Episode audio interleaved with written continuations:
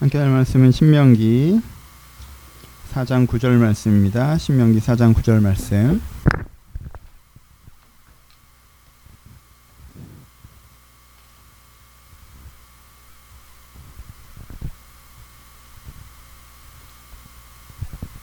신명기 4장 9절 말씀.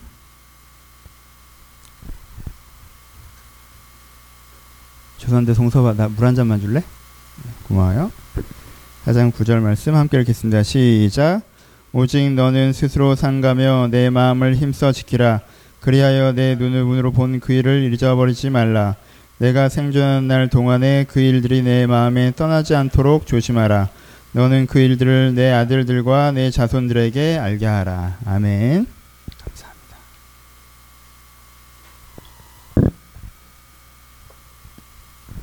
오늘은 신명기 말씀 두 번째 시간으로 함께 하도록 하겠습니다. 설교는 모세가 이 설교를 했던 의도에 대한 이야기, 그리고 모세가 했던 설교 내용들, 그리고 우리가 좀 적용해 볼 만한 현대적인 설교, 이렇게 세 가지로 나누어서 말씀을 좀 나누어 보려고 합니다. 첫 번째, 신명기 말씀은 모세가 이제는 가나안 땅에 들어가려고 하는 이스라엘에게 설교하는 거라고 그랬어요. 그쵸? 이 점을 다시 한번 꼭 기억하셨으면 좋겠습니다. 모세는 가나안 땅에 못 들어가요. 그렇죠. 모세는 가나안 땅에 못 들어가요. 그런데 이스라엘 백성들은 가나안 땅에 들어가요. 그래서 거의 마지막으로 너희들이 그 땅에 들어갈 때 이것을 꼭 기억해야 된다라는 것을 두 가지 이야기하고 있는 것이 신명기 설교입니다. 또 지난주 했던 거는 모세가 뭘 강조했습니까? 이 사람들에게. 너희가 실패를 기억해서 실패를 반복하지 말고 성공을 기억해서 성공을 발, 반복하면서 꼭 이 싸움에서 승리해야 된다라는 얘기를 지난주에 했죠. 그렇죠? 그럼 이번 주에 모세가 강조하는 건 뭐예요? 들어는 갈 건데 들어는 갈 건데 들어간 이후가 더 중요하다라는 지점을 강조하는 게 이번 주 설교입니다. 어, 미안한데 오늘 목 상태가 안 좋아서 히터를 좀 꺼도 되겠죠? 미안해요. 내가 너희가 들어간 다음에가 더 중요하다는 얘기를 하는 게 지금 오늘 설교 내용입니다. 이스라엘 백성들이 거기에 들어가는 것 자체가 목적이라고 착각할 수가 있잖아요. 그렇죠? 근데 생각해 보세요. 하나님이 이스라엘 백성을 사랑하셔서 이들 가운데 적과 꿀이 흐르는 땅을 주시려고 지금 그 땅에 사람들이 살고 있는데 그들을 내쫓아 버리고 죽여 버리고 이 땅을 이스라엘 사람한테 주시면 이 논리는 무슨 논리예요? 이 논리는 정확하게 깡패 논리잖아요. 그렇죠? 어? 니네 좋은 집 사네. 좋은 땅 있네. 니네 좋은 포도원 있네. 우린 아무것도 없어. 하나님 힘 세죠. 쟤네들을 쫓아내고 나 줘요. 그래? 너 나랑 친하니까 내가 그렇게 해줄게. 따라와. 내가 다 내쫓아 줄 거야. 대신 내가 내쫓아 주는 걸 믿어야 돼. 안 그러면 안 내쫓아 줘. 믿어요. 그러니까 내쫓아 주고 그 땅을 줬다라고 하면 이건 뭐예요? 이건 폭력 집단이죠. 그렇죠? 억울하기 짝이 없는 일 아닙니까? 근데 이 전쟁의 핵심은 뭐라고 그랬어요? 이 전쟁의 핵심은 이런 전쟁입니까? 아니죠. 가나안 사람들 자체가 문제인 게 이 전쟁의 출발점이라고 하나님은 그러셨어요. 가나안 사람들이 어떻게 문제였어요? 대표 사건을 뭐로 얘기하십니까? 제가 말할 때마다 불편하지만 자기의 아들을 불태워 점을 치는 사람들이라고 표현하죠. 그렇죠? 여러분 사람은 그 당시 가나안 사람이 얼마나 극단적으로 이기적이어졌는지를 표현하는 장면이에요. 그렇잖아요? 얼마 전에 IS에서 뭐 탈출을 종료한 어머니를 뭐 참수했 뭐 이렇게 살해했다 뭐 그런 얘기가 나오던데 그걸 볼 때 아 뭔가 선을 심하게 넘어갔구나 생각이 들잖아요. 그 당시 가나안이 하나님 앞에서 그리고 세상 보기에도 그랬던 거죠. 사람이 얼마나 이기적이 됐길래 자기의 내일이 궁금한 거 하나 혹은 자기 내일 더 좋은 일이 생기기 위해서 자기 내일을 바꾸려고 자기 아들을 불태워서 드렸단 말이에요. 이건 대표 사건이고 그 대표 사건으로 볼 수 있는 그 나라 문화라는 게 어떤 문화예요? 극단적인 이기심, 극단적인 성공주의, 인간에 대한 인간에 대한 인간 인식의 배제. 사람을 사람으로 보지 않고 성공과 힘의 논리가 작용하던 사회가 가난한 사회였단 말이에요. 그것을 그 사회에서 사람들이 어떻게 됐겠습니까? 여러분 그 사회는요 한국 사회도 지금 그래서 욕하는 거잖아요. 그 사회는 겉보기는 화려해도요 속에선 사람이 죽어나가는 사회예요, 그렇죠? 그러니까 하나님께서 무슨 얘기를 하는 거예요? 너희들 이런 식으로 계속하면 가만두지 않겠다고 한 거예요. 그래서 하나님께서 그 전쟁을 하시면서 무조건 다 너희도 죽였으니까 너희도 죽어봐라 그러셨습니까? 아니에요. 그 전쟁이 시작된 순간에서도요. 여리고에서 여자 하나가 이제까지 방탕한 삶을 대표적으로 살았던 창기인 여자 하나가 맞아 우리가 잘못됐던 거야 저게 맞아라고 하면 그 여자는 구원받았어요. 근데 끝까지 자기들이 잘했다고 생각하고 끝까지 이 방식을 고수하니까 그 땅을 하나님께서 전쟁으로 멸하신 거예요. 전쟁이 벌어진 그 순간한테도까지도 그들은 기회인 거예요. 그렇죠? 이게 지금 가나안 정복 전쟁의 핵심입니다. 그런데 만약에 이스라엘 사람들이 들어간 다음에 전쟁에 승리한 다음에 가나안 사람들의 문화를 배운다면 나도 재밌는 게 좋아, 나도 신나는 게 좋아, 나도 화려한 게 좋아라고 해서 가나안 문화를 배운다면 그것은 성공입니까 실패입니까?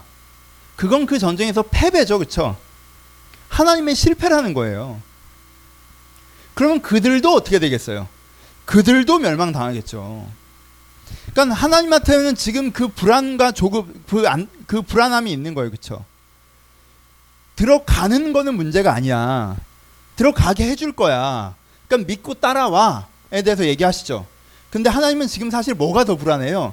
들어간 다음에 너희들이 하나님을 잊고 진리를 잊고 여기에 어떤 나라를 세우려고 했었는지도 잊어버리고 도둑놈들처럼 남의 좋은 거 내가 얻었으니 이제 내가 풍족하게 살리라 라고 한다면 그게 가장 위험하고 큰 문제라고 말씀하시는 거예요. 절대 그래서는 안 된다고 얘기하시는 거죠. 여러분, 지금 이 시점에서 그 설교를 듣는 우리의 마음 가운데는 부정적인 슬픔이 많을 수밖에 없어요. 왜요? 이스라엘이 왜 망했습니까? 가나안 전투에서 패배해서 망했습니까? 아니에요. 그 땅에 들어갔어요. 들어갔는데 어떻게 됐어요? 변질됐죠. 그 사람들과 똑같이 돼버렸어요. 하나님 입장에서는 기가 막힌 일이죠. 그 기가 막힘을 표현한 게 뭐예요? 이사야서고 예레미야서고 에스겔 아닙니까? 어떻게 극상품 포도를 씌웠는데 들포도가 되었느냐? 내가 하나님이 너희 가운데 은혜로 주신 땅에서 어떻게 세상을 닮아가느냐라고 얘기하는 거죠. 그리고 예루살렘이 멸망하는 거야. 400년이라는 기회를 줍니다. 이것에 대해서 도전하는 게 지금 모세의 설교예요. 그렇죠? 우리는 어떤가요? 봅시다. 모세가 그것에 대한 간, 절함을 가지고 이들 가운데 그러니까 그렇게 변질되지 않기 위해선 세 가지를 꼭 기억하라고 오늘 설교하고 있는 거예요. 모세 설교의 의도는 아시겠죠? 그럼 두 번째 모세 설교의 내용을 들어가 봅시다. 모세가 너희가 이렇게 해야지 변질되지 않는다고 세 가지를 얘기합니다. 첫 번째 뭐예요? 지금 안 읽어보셨죠? 집에 가서 읽어보시면 아 십계명 얘기 다시 하는구나라고 느껴지는 부분이 제일 많을 거예요.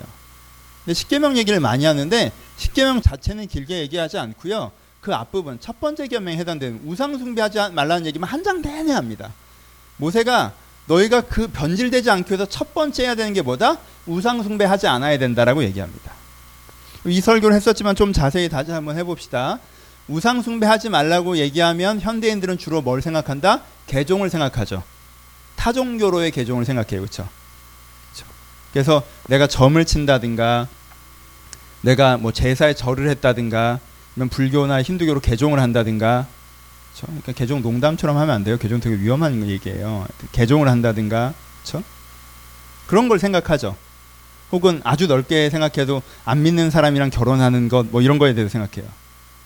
여러분 우상을 숭배하지 말라라고 그 당시 이스라엘 사람들한테 모세가 얘기할 때 이스라엘 백성들이 맨 처음 떠올랐던 우상은 뭘 것 같아요? 당연히 금송아지겠죠. 그렇잖아요. 그들이 가장 최근에 숭배했던 우상이 금송아지 아니에요. 그럼 봅시다. 이스라엘 사람들이 개종해서 금송아지 섬겼습니까? 이제부터 여호와 안 섬기고 금송아지 섬기겠다고 했습니까? 아니죠. 이 설교는 여러 번 했죠. 뭐라고 그랬어요? 금송아지를 만들어 놓고 이것이 이가 너희를 애굽에서 인도해낸 여호와로라라고 그랬어요. 그렇죠? 그러니까 금송아지는 여러분 타종교로서 타종교로 개종하는 게 아니에요. 여기서 하나님께서 십계명에 우상 숭배하지 말라고 했을 때는 기독교도야 된다고 얘기하시는 게 핵심이 아니에요. 금송아지를 만들어 놓고 뭐라고 했어요? 이것이 여호와다라고 그랬어요. 무슨 뜻이에요? 그럼 우상 숭배한다는 건 무엇입니까? 그 앞구절은 항상 너를 위하여라고 나와 있어요. 너를 위하여 우상을 만들지 말고. 우상 숭배는 뭐예요? 내 입장에서 생각하면 하나님이 좀 이런 분이었으면 좋겠어라고 하나님을 형상화시켜 버리는 거예요. 하나님은 보이지 않는 분, 그건 물리적이지 않다는 뜻이 핵심이 아닙니까? 아닙니다. 우리가 규정할 수 있는 분이 아니에요. 그쵸? 하나님 우리보다 크고 넓으신 분이라는 거예요. 근데 어떻게 하는 거예요? 내 입장에서 보면 하나님은 이런 존재였으면 좋겠어? 하나님을 고정화시키는 것, 형상화시키는 것이에요, 그게. 하나님은 이런 존재야. 이런 존재여야 해. 하나님은 이런 존재일 거야. 라고 고정시키는 거죠. 그 사람들은 뭐가 문제였어요? 풍요의 이슈가 있었죠. 광야니까 먹고 살기가 어려우니까. 그러니까 풍요의 이슈가 있었어요. 그럼 금은 무엇입니까? 영원한 것이고 송아지는 무엇이에요? 풍요의 상징이죠. 하나님은 영원히 우리에게 풍요를 주는 존재여야 해라고 얘기한 거죠. 그렇죠? 그게 금송아지의 우상 숭배예요. 하나님께 들어요? 하나님 우리가 측량할 수 없다라고 생각해요? 아니에요. 고정해 놓는 거죠. 어떤 사람은 자기가 지금 인생의 큰 전투를 맞이하고 있어요. 그게 취업이건 경쟁이건 아니면 잘못된 사람과의 부딪힘이건 그럼 뭘 얘기해요? 사자를 우상으로 만들지 않습니까? 하나님은 내 편이시야. 하나님께서는 승리하게 하실 거야. 그렇죠? 어떤 사람은 지혜가 필요해요. 뭐가 뭔지 잘 모르겠어요. 인도하심이 필요해요. 또 그럼 그런 형상이 아 내가 농사를 짓는다. 그럼 아주 아주 천둥의 신. 뭐 이런 식으로 가지 않습니까? 내게 필요한 것 나를 위하여 중심이 나로 잡혀서 내가 나를 위해서는 세상이 좀 이랬으면 좋겠어. 한 걸음 더 나가면 내가 나를 위해선 세상이 좀 세상을 좀 이렇게 만들어서 나에게 주시면 내가 만족할 것 같아. 라고 하는 소비적인 태도로 딱 서 있을 때. 이게 우상숭배예요. 변질은 어디서부터 시작해요? 여기서부터 시작하는 거예요. 그러니까 뭘 하지 않기로 결정하는 게 필요해요? 우상 숭배하지 않기로 결정하는 것부터 여러분들이 지켜진다. 하나님께서 가나안 땅이라는 풍요로운 땅을 나에게 잘 먹고 잘 살라고 선물로 주신 것이다. 하나님 너무 감사해요라는 마음으로 가나안에 접근하잖아요. 그럼 그들은 변질될 수밖에 없습니다. 왜요? 가나안은 그런 독자점이 아니었어요. 가나안은 출발점이었어요. 어떤 이제 여기서부터 하나님의 나라를 세우는 출발점이었죠. 하지만 그들은 하나님의 나라를 세우라고 하신 자산을 가지고 자기들이 먹고 누리는 거에 관심이 있었기 때문에 그럴 생각이 없었죠. 그때부터 이스라엘 변질된 거죠. 그러니까 첫 단추를 잘 깨셔야 돼요. 뭘 하셔야 돼요? 우상 숭배하지 않기로 결단하십시오. 내가 세상을 소비하는 구도에 두지 마세요. 세상이 내 마음에 들어야 되는 게 아니에요. 나는 도대체 누구 마음에 드는데 여러분 여러분 하나님 보시기에 어떻게 하나님 마음에 드는 사람이에요? 다른 사람들 마음에 되게 드는 사람이에요? 세상이 보기에 너무 마음에 드는 사람이에요? 세상이 내 마음에 들어야 된다는 대전제를 까는 거 자체가 내가 신이라는 뜻이에요. 세상이 내 마음에 들어야 되는 거예요. 나는 소비자고 심지어 생산하지도 않았는데 하나님께서 좋은 세상을 생산해서 나한테 갖다 헌물로 바쳐야 되는 게임이에요. 그건. 그래서 우상숭배라고 하는 거예요. 그걸 안 하기로 결정하셔야 돼요. 여러분 그 구도 속에 들어가면요, 난 어딜 가는 소비자잖아요. 내가 항상 무슨 훈시하는 사람처럼 다녀요. 교회는 이게 마음에 안 들고 이게 마음에 안 들고, 우리 집안은 이게 마음에 안 들고 이게 마음에 안 들고, 우리 직장은 이게 마음에 안 들고 저게 마음에 안 들고. 아, 내가 마음에 안 들어서 못해 먹겠고, 하나님 나한테 왜 이러는지 모르겠고. 그래서 집에 들어가서 가만히 생각해 보니까 제일 마음에 안 드는 건 나고 나는 이게 마음에 안 들고 저게 마음에 안 들고 그러니까 또 하나님 날 왜 이렇게 만들었는지 모르겠고 여러분 그 구도 자체에서부터 걸어 나오셔야 돼요. 그 구도에 들어가잖아요. 그럼 결론은 이미 정해져 있어요. 원망이에요. 누가 내 마음에 들 수 있습니까? 어떤 상황인들 내 마음에 들 수 있습니까? 두 번째. 그 다음에 뭐 하라고 하십니까? 우상 숭배 하지 말라고 하신 다음에 그 다음에 얘기하시는 게 되게 길게 얘기하신 게 사장 후반부에 나오는데 한번 읽어볼까요? 32절부터 보시면 내가 있기 전 하나님이 사람이 세상을 창조하신 날부터 지금까지 지난 날을 상고하여 보아라. 하늘 이 끝에서 저 끝까지 이런 큰 일이 있었느냐? 이런 일들을 들은 적이 있느냐? 어떤 국민이 불 가운데서 말씀하신 하나님의 음성을 듣고 너처럼 듣고 행하, 생존하였느냐? 어떤 신이 와서 시험과 이적과 기사와 전쟁과 강한 손과 편팔과 큰 두려운 일로 한 민족을 다른 민족에게서 인도하는 일이 있느냐? 이는 다 너희 하나님 여호와께서 애굽에서 너를 위하여 너희 목전에 행하신 일이 행하신 일이라. 이것을 내게 나타내시면 여호와는 하나님이시요. 그 외에는 다른 신이 없음 내게 알게 하려 하심이라. 여호와께서 너를 교훈하시려고 하늘에서부터 그의 음성을 내게 듣게 하시며 땅에서는 그 큰 불을 내게 보이시고 내가 그 불 가운데서 나오는 그의 말씀을 듣게 하셨느니라라고 말씀하시죠. 두 번째 무슨 얘기를 합니까? 오늘 읽었던 본문은 뭐죠? 다시 한번 볼까요? 오직 너는 스스로 삼가하며 내 마음을 힘써 지키라. 마음을 지키라고 해요. 근데 어떻게 지키라요? 그리하여 내가 눈으로 본 그 일을 잊어버리지 말라라고 하시죠. 그렇죠? 여러분 우상 숭배를 하지 않는 것. 두 번째 뭐예요? 하나님이 내게 보이셨던 사랑을 기억하는 것입니다. 하나님이 내게 보이셨던 사랑을 기억하는 것. 지금 우리는 되게 그냥 읽지만 이 사람들에게 어떤 일들이에요? 그들에게 벌어졌던 일들이죠. 벌어졌던 일들.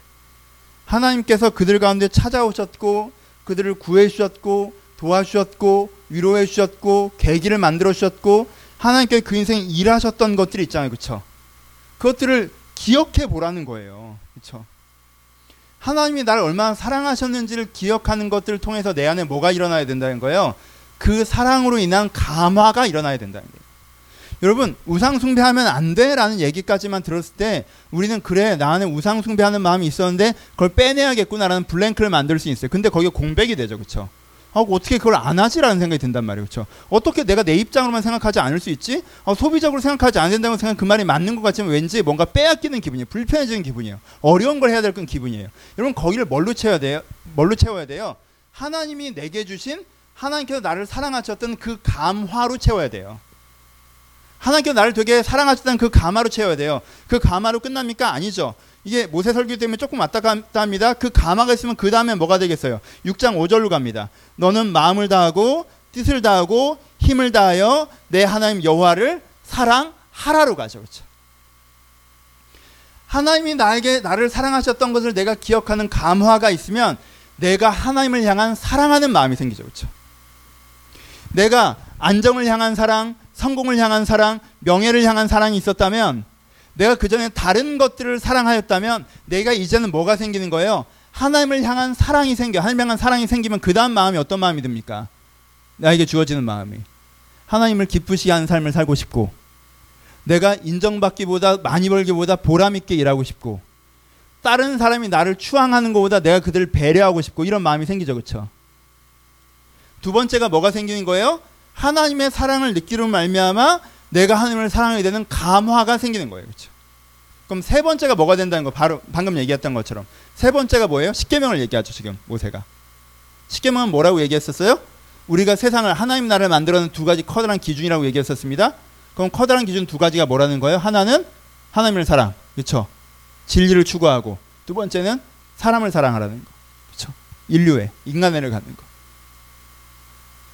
내가 세상이 내 마음에 드냐 안 드냐 어떻게든 세상을 내 마음에 들려고 만들어 버리는 만들고자 하는 삶에서 가면 내가 잊어버린 거고 변질된 거고 내가 하나님이 나를 사랑하셨음을 기억해서 내가 하나님을 사랑해야 된다면 내 안에 어떤 마음이 찾아온다는 거예요. 내가 이것들을 평가하는 마음이 아니라 내가 바르게 하는 게 뭔지라는 관점으로 돌아오죠. 나는 보지 않고 다른 것들을 평가하는 것들이 아니라 내가 여기서 바르게 하는 건 뭐냐. 내가 여기서 하나님의 뜻대로 하는 건 무엇이냐를 고민하게 되죠. 그렇죠? 그리고 두 번째. 내가 바로 하는 것에서만 멈추는 것이 아니라 하나님이 사랑하시는 내 옆에 있는 사람들에 대한 호의, 인간의 배려를 시작하게 되죠. 그러면 하나님께서는 결과적으로 어떻게 되실 거라 어떻게 될 거라고 얘기하시는 거예요? 그러면 그 곳이 너에게 뭐가 될 것이라는 건 천국이 될 거라는 거죠. 거기에 바른 삶의 기준들이 있고 거기에 네가 사랑하고 너를 사랑하는 사람들이 함께 할 것이며 그래서 하나님이 우리와 함께 계신다는 것을 느낄 거기 때문에 거기가 너에게 천국처럼 될 거라고 말씀하시는 거죠. 이게 모세의 두 번째 설교예요. 모세의 두 번째 설교는요. 우리 마음 중심이 금, 그 송아지, 금송아지, 우상숭배, 세상이 나를 만족시켜야 된다는 이기심에서부터 하나님의 사랑을 말미암아 감화되어 내가 하나님을 사랑해야 되는 중심의 변화를 통하여 내가 이제는 제대로 하고 싶고 사랑하며 하고 싶은 마음으로 돌아왔을 때 나를 통해서 현장이 변화되어지고 그 열매가 나에게 기쁨이 되는 다른 패턴을 얘기하고 있는 거예요. 그들이 거기에 들어가서 그렇게 살기 시작하면 그게 전혀 다른 나라가 될 거라고 얘기한 거예요. 그게 아니라 거기 들어가서 그들이 우상숭배의 마음으로 살아가면 같은 나라 될 것이고 멸망할 것이라고 얘기하는 거죠. 그럼 여기서 가장 핵심은 뭐겠어요? 가장 핵심은 가장 핵심은 하나님의 사랑을 기억하는 게 첫 단추가 되겠죠. 그렇죠? 그러니까 모세가 뭐라고 얘기합니까? 아까 얘기했던 6장 그 다음 구절에 내 자녀에게 내가 오늘 내게 명한 이 말씀을 너는 마음에 새기고라고 표현해요. 여러분 뻔한 표현이지만 새긴다는 게 무엇입니까? 돌판 위에 이렇게 조각하듯이 기록하는 거죠. 그렇죠? 그게 글씨로 써놓는 것과 다르게 소리로 들어놓는 것과 다르게 내 마음에 새겨 넣어야 된다는 거예요. 항상 거기 있도록 해야 된다는 거죠. 마음에 새기고 내 자녀에게 부지런히 가르치고 집에 앉아 있을 때든지 길에 갈 때든지 누워 있을 때든지 일어날 때든지 이 말씀을 강론할 것이며 또 너는 또 그것을 내 손목에 메어 기로 삼고 미간에 붙여 표로 삼고 내 집 문설주와 바깥 문제에 기록할지니라라고 얘기하죠. 왜 이 얘기를 하겠어요? 세 단계를 해보니까 키포인트가 어디 있어요? 내가 하나님의 그 사랑을 기억하는 거죠. 그렇죠? 그래서 오늘 본문처럼 마음을 지키는 거예요. 내가 마음을 지켜내지 않으면 기억하지 않으면 듣지 않으면 그것들을 내가 잡아내지 않으면 내 본성은 자연스럽게 어디로 가요? 세상이 나에게 맞춰야 된다는 걸 당연시하는 이상한 논리에 빠는 우상숭배 쪽으로 가니까 내가 그것을 기억하는 말미암아 하나님의 사랑을 느끼고 하나님을 사랑하는 마음으로 가며 그 마음을 통해서 내가 바르게 하고 사랑하며 하려는 태도를 갖는 것 이것이 여러분들이 하나님이 주신 삶의 기회에서 하나님과 함께 걸어가는 첫 단추입니다. 그렇죠? 이게 없으면 때로 기회가 와도 그 기회는 여러분들 지나가게 됩니다. 결론 부러 갑시다. 세 번째, 조금 우리식으로 얘기를 해보죠. 그리고 좀 세 가지로 끊어져요. 이렇게 표현해 볼까요? 이런 문장으로 시작해 볼까요? 어, 대한민국 사람들은 되게 학원형 솔루션에 익숙합니다. 학원형 솔루션이라는 게 뭡니까? 문제가 생기면 학원에 가는 거예요. 날 그곳에 두면 된다고 생각하는 거죠. 그렇죠? 애가 정서적으로 메마른 것 같아요. 그럼 어떻게 돼요? 피아노 학원이나 미술 학원을 보내면 되죠. 애가 공부를 못해요? 그럼 여과학원이나 수학 학원을 보내면 되는 거고. 그렇죠? 애가 창의력이 떨어져요? 집중력이 부족해요? 그러면은 뭐 레고 만들기나 아니면 논술 이런 걸 보내면 되는 거예요. 그렇죠? 학원이 되게 잘 만들어져 있는 나라예요. 그렇죠? 요즘에 보시면요. 길에 어른들도 마찬가지예요. 여러분들 뭐 하십니까? 인생에 문제가 생기면 여러분 마찬가지잖아요. 영어 공부를 하고 싶어라고 하면 여러분 책을 먼저 사서 학원을 먼저 알아보세요. 학원을 먼저 알아보시죠. 그렇죠? 학원에 가는 거예요. 여러분 공무원 시험 보시려면 어딜 가시겠어요? 학원에 가실 거죠. 면접을 많이 받아야 돼요. 그럼 어떻게 하십니까, 여러분? 학원에 가시죠. 심지어는 요즘에 말 잘하게 해드립니다. 이런 프랭카드도 본 적 있어요. 내가 말을 좀 못하는 것 같아요. 사교실이 떨어진 것 같아요. 그럼 거기에 가요. 심지어 연애하는 걸 가르쳐주는 뭐 10주 강좌도 있다고 제가 들었어요. 그렇죠? 가게요? 공동구매하면 싸나? 한번 해볼까? 알아볼까요? 나도 할 수 있을 것 같은데 시작해 볼까? 연애 강좌 이런 거? 말 잘하게 해드립니다 이런 거? 우리는 학원에 갑니다. 학원형 솔루션의 문제가 뭐예요? 철저하게 소비자라는 거예요. 내가 나를 거기에 갖다 놓잖아요. 그럼 그 다음엔 누가 해결해 줘야 돼요? 이 강사가 해결해 줘야 되는 거예요. 내가 영어학원에 갔더니 가면 어떻게 해야 돼요? 영어를 재밌게 해줘야 돼. 그리고 영어를 하고 싶은 마음을 불러 일으켜 줘야 돼. 그리고 이렇게 쉬운 방법이 있었나라는 좋은 팁을 가르쳐 줘야 돼. 그리고 내가 매주 나올 수 있도록 관계도 만들어 줘야 돼. 에? 그리고 날 챙겨 줘야 돼요. 그래서 내가 영어 학원을 갔는데도 영어를 잘 못하잖아요? 그럼 그건 누구 책임이야? 학원 책임이죠. 내 역할이 크다고 잘 생각을 안 해요. 갖다 놓으면 된다고 생각하는 거예요. 여러분 이런 학원형 솔루션에 익숙한 사람들은요 좋은 교회를 되게 열심히 찾습니다. 여러분들 그런 분들 많으시죠. 어떤 교회가 좋은 교회냐? 건강한 교회냐? 아, 한국 교회 문제다. 좋은 교회를 열심히 찾아서 이 교회를 찾아오신 분들도 꽤 되세요. 그냥 오신 분들도 계세요. 아시죠? 예. 좋은 교회를 찾아왔어요. 아, 이 교회가 좋은 교회라는 판단이 있었어요. 이 교회는 좋은 교회야. 악하지 않아. 그래, 왔어요. 그럼 그 다음에 어떻게 해야 돼? 제가 여러분들에게 신앙생활 열심히 하고 싶은 동기부여도 시켜줘야 되고, 교회를 매주 나오시게 불편하지 않게 좋은 친구들도 만들어줘야 되고, 그쵸? 내가 신앙적으로 되게 관심을 가지고 있는 계기들도 만들어줘야 되고, 근데 내가 자꾸 관심이 없어지고 가기에 불편하고 내가 뭔가 성경 공부나 기도를 열심히 하지 않으면 아, 이 교회가 뭔가 동기부여를 잘 시켜주지 못하는 거고. 관계를 공동체가 좀 그렇지 않은 거고. 여러분 이건 결혼하고도 합니다 이 사람이 결혼하면 많은 문제가 해결될 거라고 생각했어요. 근데 결혼했더니 결혼하면 정서적으로 안정되고 행복할 거라고 생각했더니 결혼했더니 더 큰일이 난 거지. 그럼 그건 누구 때문이야? 쟤 때문이죠. 여기서 제일 큰 문제죠. 서로가 상대방이 학원 강사라고 생각하는 거예요. 나는 너란 학원에 등록했는데 왜 이런 식으로 하냐고 얘기하고 아니다 내가 수강생이다. 내가 너란 학원에 등록했는데 넌 왜 나한테 이렇게 하냐가 되는 거죠. 결혼 아직 안 하셨으니까 연애도 마찬가지잖아요 그렇죠? 둘이 관계를 만들어야 되는 생각을 안 해요 계속 가서 평가하는 거예요 아 이 학원은 아, 인테리어는 좋은데 뭔가 좀 강의가 지루해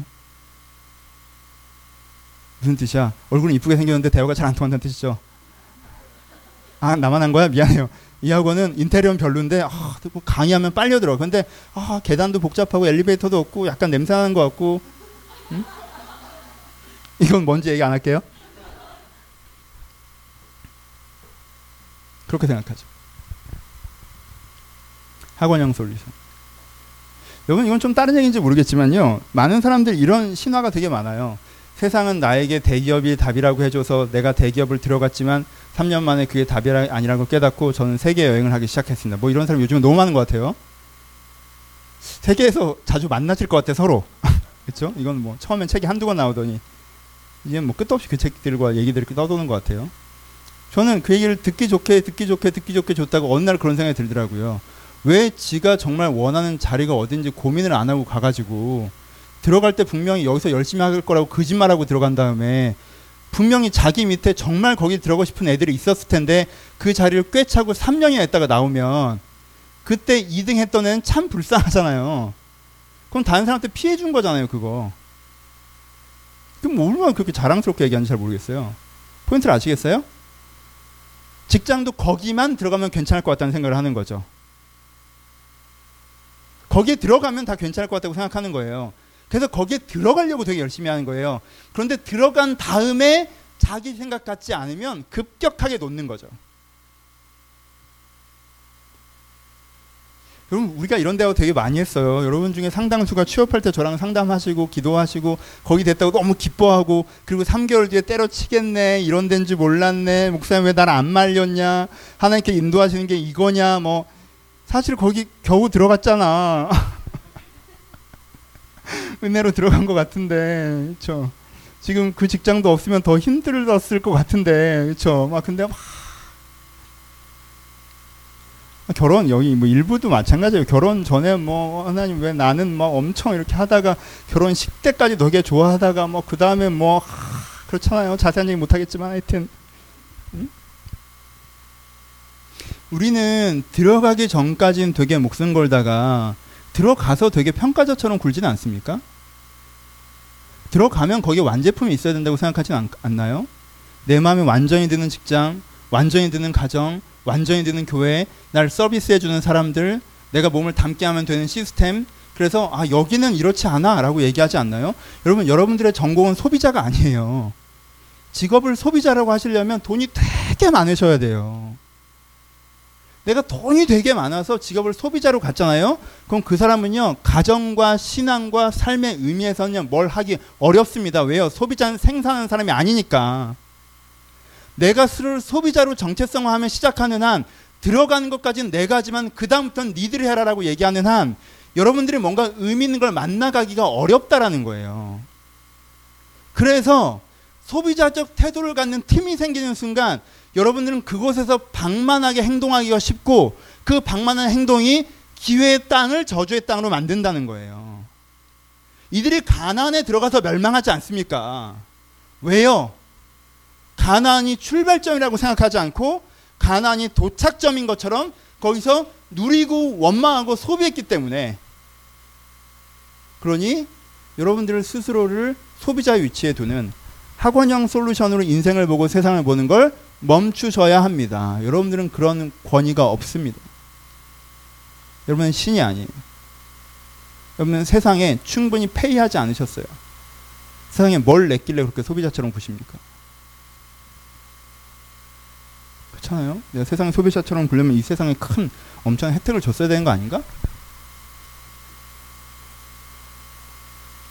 그럼 우리는 어떻게 해야 되냐? 자꾸 소비자가 되고 싶어. 세상이 내 마음에 들어야 될 것 같아. 세상이 내 마음에 안 드는 게 정말 불편한. 이 역동 속에는 우리가 어떻게 해야 되냐?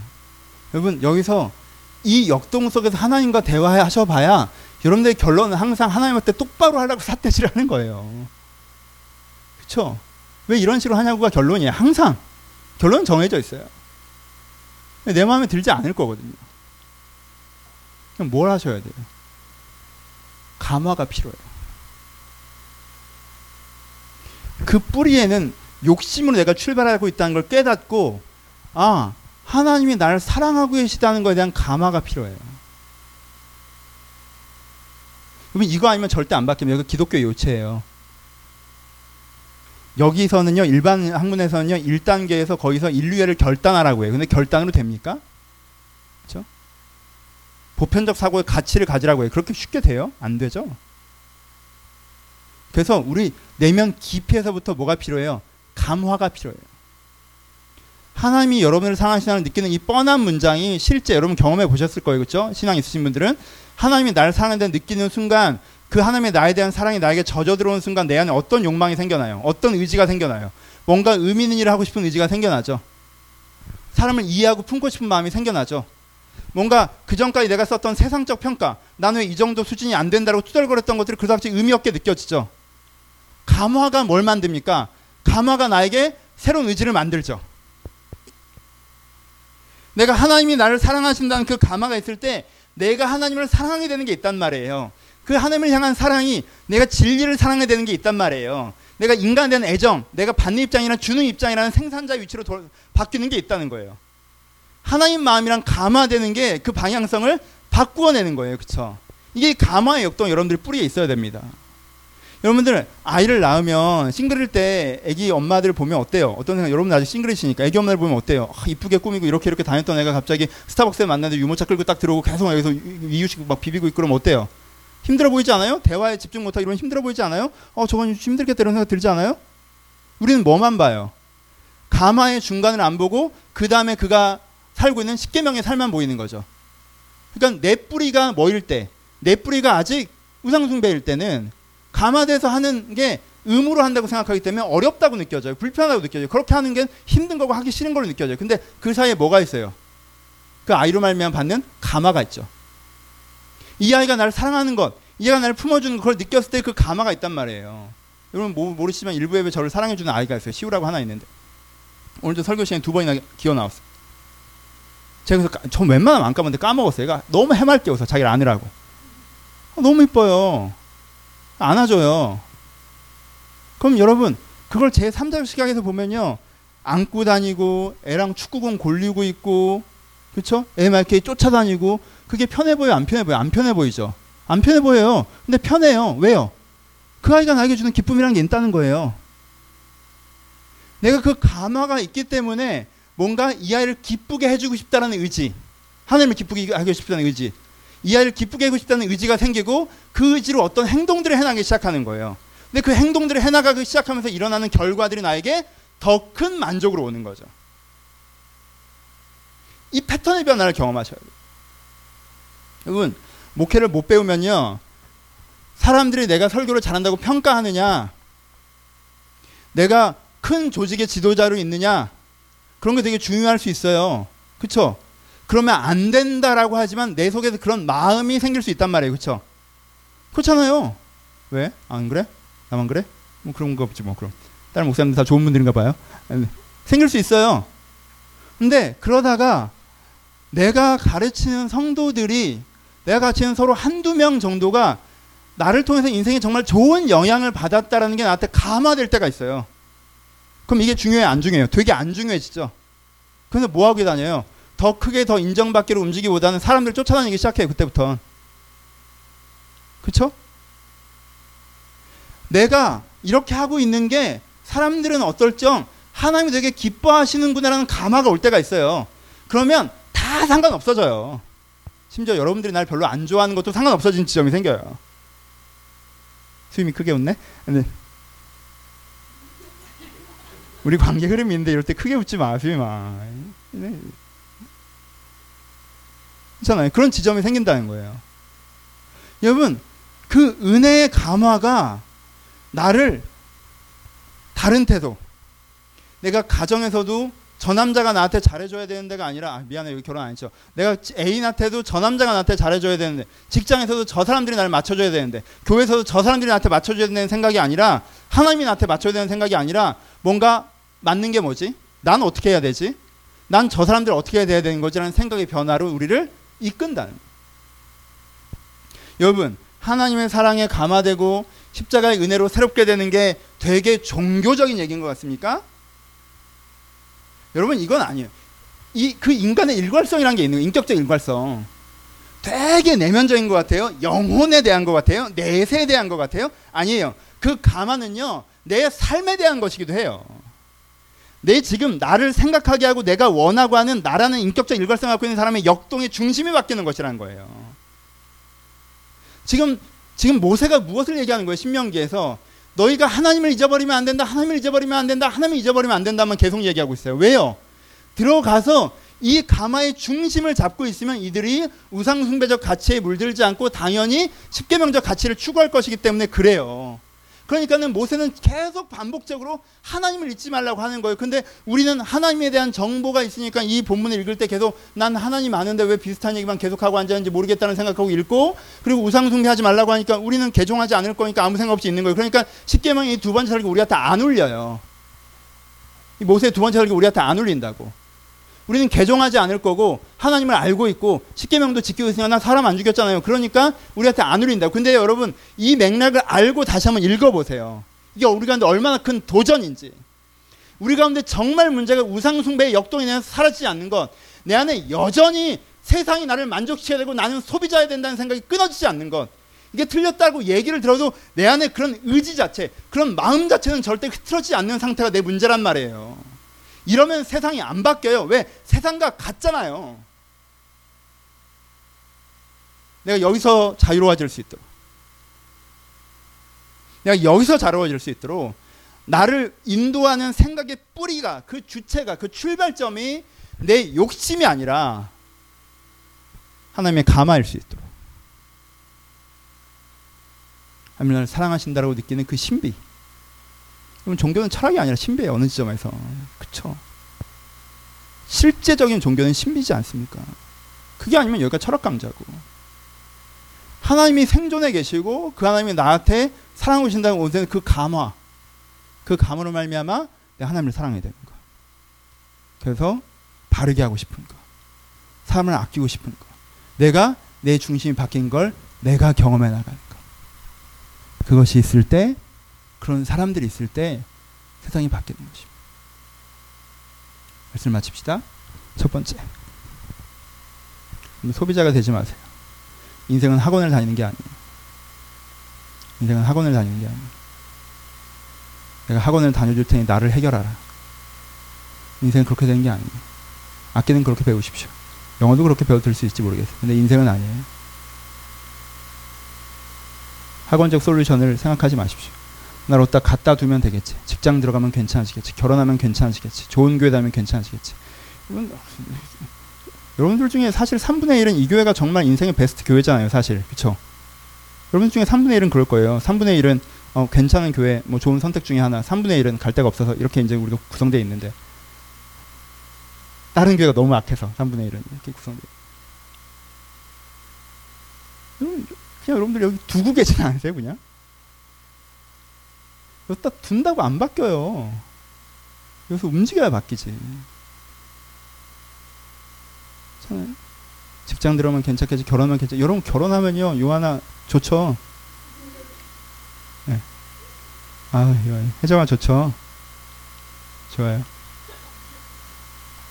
니들이 결혼은 뭘 하니 지금은 그냥 NT죠 NT 이 주제에 대해서 내년에 같이 다시 한번 얘기해 봅시다 이 주제에 대해서 내년에 올 한 해는 알 수가 없어요 네. 학원형 솔루션을 하지 마시고 내가 그곳에서 어떻게 해야 되는가 고민하기 시작하셨으면 좋겠습니다. 직장 마음에 안 들죠. 아, 좀 다른 얘기인지 모르겠지만 미안해요. 이집트면 나오세요. 그 결혼이 그 직장이 그 교회가 이집트면 나오셔야 돼요. 어디서든 네가 잘해야 된다는 얘기가 아니에요. 이집트면 나오세요. 당장 나오세요. 근데 가나안이면 가나안은 완성의 땅이 아니라 기회의 땅이에요. 그렇죠? 가나안은 기회의 땅이에요. 거기가 가나안이면 내가 어떻게 해야 되는지 고민하기 시작하요. 내가 어떡하지 고민하기 시작하실 땐 내가 어떻게든 해서 이 조직과 사람들이 내 마음에 들게끔 만들어야겠다 여서는 안 돼요. 그것이 아니라 내가 하나님의 감화를 통하여서 그래서 어떻게 하는 게 맞는지 그리고 어떻게 하는 게 내가 이들을 사랑하는 것인지 하는 중심으로 돌아가셨을 때 여러분의 삶의 현장에서 굳이 가정이건 교회이건 직장이건 하나님의 일들이 일어날 것입니다. 거기에 내가 하는 행동들을 통해서 제대로 된 일이 벌어지는 걸 경험하실 거예요. 성공하고 인정받고랑은 겹치거나 겹치지 않을 것이고 내가 하는 행동들을 통해서 사람들이 몰라도 돼요. 정말 좋은 필요한 사람들이 나에게 변, 도움받는 걸 경험하실 거예요. 그리고 내가 그렇게 살아갈 때 이제까지는 어딜 가야 인생이 해결되고 오늘은 항상 험불하다고 생각하셨다면 이미 내가 좋은 인생을 살고 있다고 느끼시게 될 거예요. 거기까지 가셨으면 좋겠습니다. 매번 어디를 가야 네가 나아질 것이다. 그래서 대학을 왔더니 직장 가야 된다고 생각하고 직장 갔더니 결혼해야 된다고 얘기하고 결혼하고 했더니 애들 좋은 데 보내야 된다고 얘기하고 직장에서 이대로 계속 있으면 안 되고 더 좋은 데로 옮겨야 된다고 얘기하고 그렇게 평생 어디를 가야 한다는 얘기를 우리가 듣고 살아가는데 그것이 아니라 지금 이 자리를 하나님의 감화적 은혜와 함께 하나님의 삶으로 바꿔나신 여러분들 주님의 이름으로 축원합니다. 같이 기도하시겠습니다.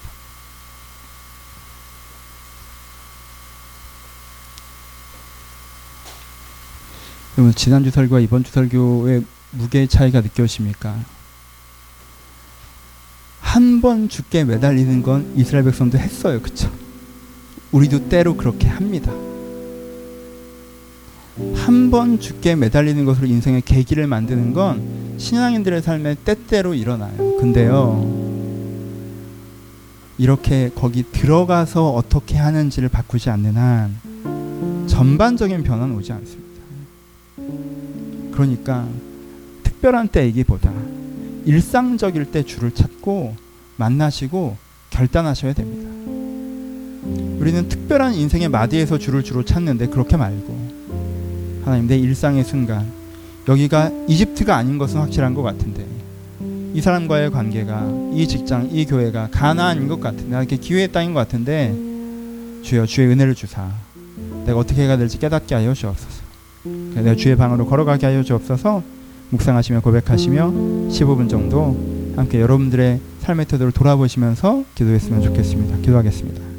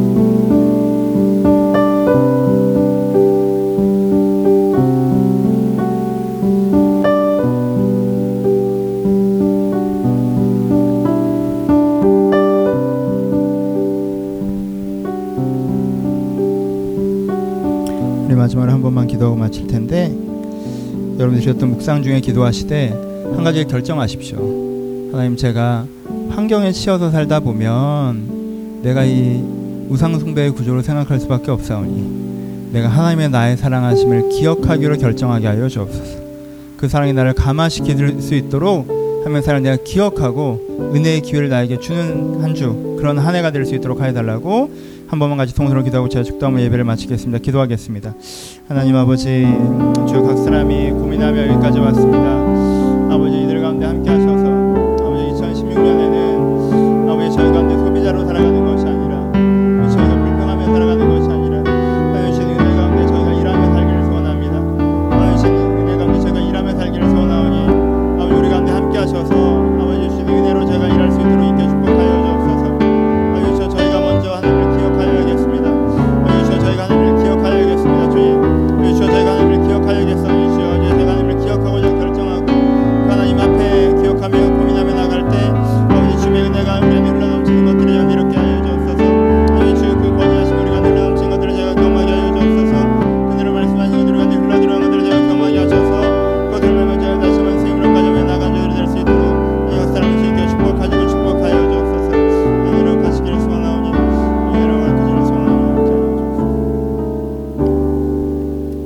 하나님 저희가 우상 숭배의 사람으로 서 있을 때가 많이 있습니다. 세상이 나의 마음에 들어야 될 것 같고 다른 사람들이 내 말을 들어야 될 것 같고 자꾸만 나를 중심에 두고 내가 하나님이라도 됐냐 내가 중심에 있는 걸 당연하게 생각하고 살아가고 그렇게 되지 않는 것들에 대해서 안타까워 그렇게 되지 않는 것들에서 원망했던 것들을 주여 용서하여 주옵소서.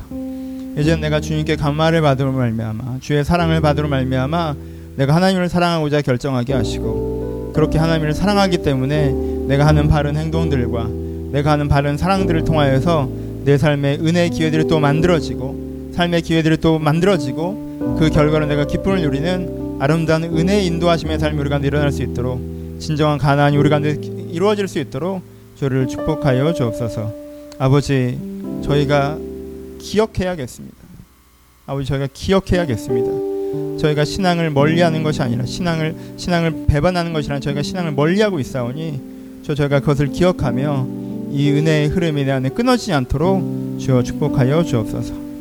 이제 우리 주 예수 그리스도의 은혜와 하나님 아버지의 사랑하심과 성령의 교통하심이 주님의 은혜로 변화받아 새로운 삶을 살아가기 위해서 모든 신명 신명 가운데 이제부터 영원토록 함께 있을 지어다. 아멘.